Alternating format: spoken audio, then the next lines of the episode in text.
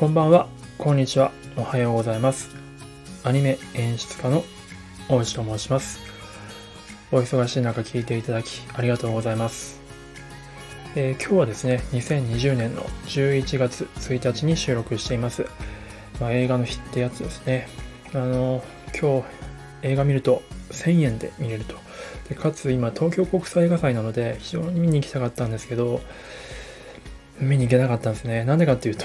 ま あノート記事を書いてたからなんですけれども、まあ、あるノート記事を書いてました。で、この配信では、そのノート記事を、えっと、フィードバックくださる方をちょっと募集したいなと思いまして、あの、収録しています。まあ、どんなノート記事かっていうとですね、えー劇場版鬼滅の刃の、まあ、解説記事ですね。まあなんでな、どんな解説記事かっていうと、まあ、ストーリーとかキャラクターのセリフとかそういったことではなくてですね、えーとま僕、まあ、アニメの演出として普段アニメを、ま、作っているんですけれども、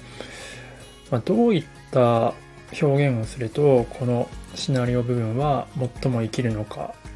何を、うん、どういうふうな表現をしたらと観客の方は喜んでくれるのかみたいなことをどう画面に落とし込むかみたいなことはですね常にま考えながらやってるわけですけれども、まあ、そういった観点からでもですねやっぱり今回の「鬼滅の刃」劇場版は、まあ、とっても素晴らしい作品で本当に作った方々に対して心から尊敬の念を抱いたんですよ。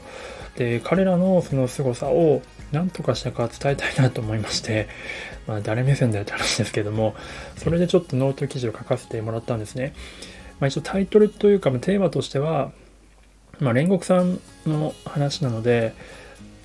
煉獄さんが、まあ、かっこよく見えてるわけだと思うんですけどめちゃくちゃかっこいいって印象を持ったと思うんですけどもなんで煉獄さんがかっこよく見えるのか？煉獄さんをかっこよく見せるためにクリエイターの人たちがどういうような工夫をしてるのかっていうのを、まあ、あるカットをですね。予告で使われてるあるカットをもとにちょっとうんと深掘ってみた感じなんですよ。で、まあ、もちろんこのカットだけじゃなくて至る所にいろんな細かいそう工夫がなされているんですけれども、まあ全部説明するわけにはいかないので、まあ、あるカットを通してちょっと説明させてもらったという感じなんですね。なので、えっと、この記事を見てですね、まあ、ちょっと感想何でもいいのでここちょっと分かりづらかったとかこれじゃあんまちょっと凄さが伝わらないですとかここもちょっとこうしたらいいんじゃないですかねとかもっとこういうのが見たいですとか、そんな感じの感想を、フランクなやつをですね、いただけるとめちゃくちゃ嬉しいなと思いますので、あのぜひいただけたらなと思っております。で、まあ、これの、うーんと、まあ、評判が良かったら、もっといろんなことをですね、ちょっと取り上げてやっていきたいなと思ってますので、あの、ぜひですね、ご興味ある方、鬼滅の刃好きな方は、まあ、鬼滅の刃好きな視点で、うんと、これちょっと面白いか面白くないかっていうのをいただきたいですし、まあ、鬼滅の刃全く知らない方は、まあ、シンプルにその記事として、ちょっとこの辺論理破綻してますとか、ちょっとこの辺なんか置いてかれちゃいましたとか、そういう感じの感想をいただけると嬉しいなと思っております。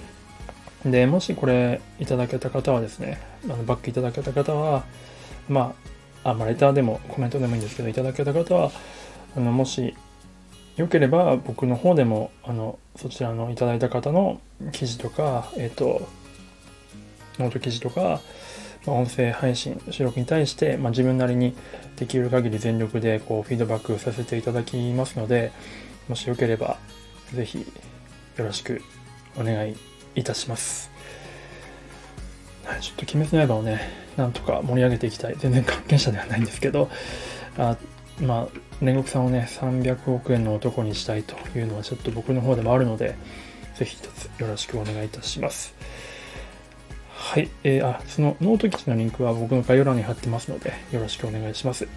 はい、最後まで聞いていただいてありがとうございました。それではまた。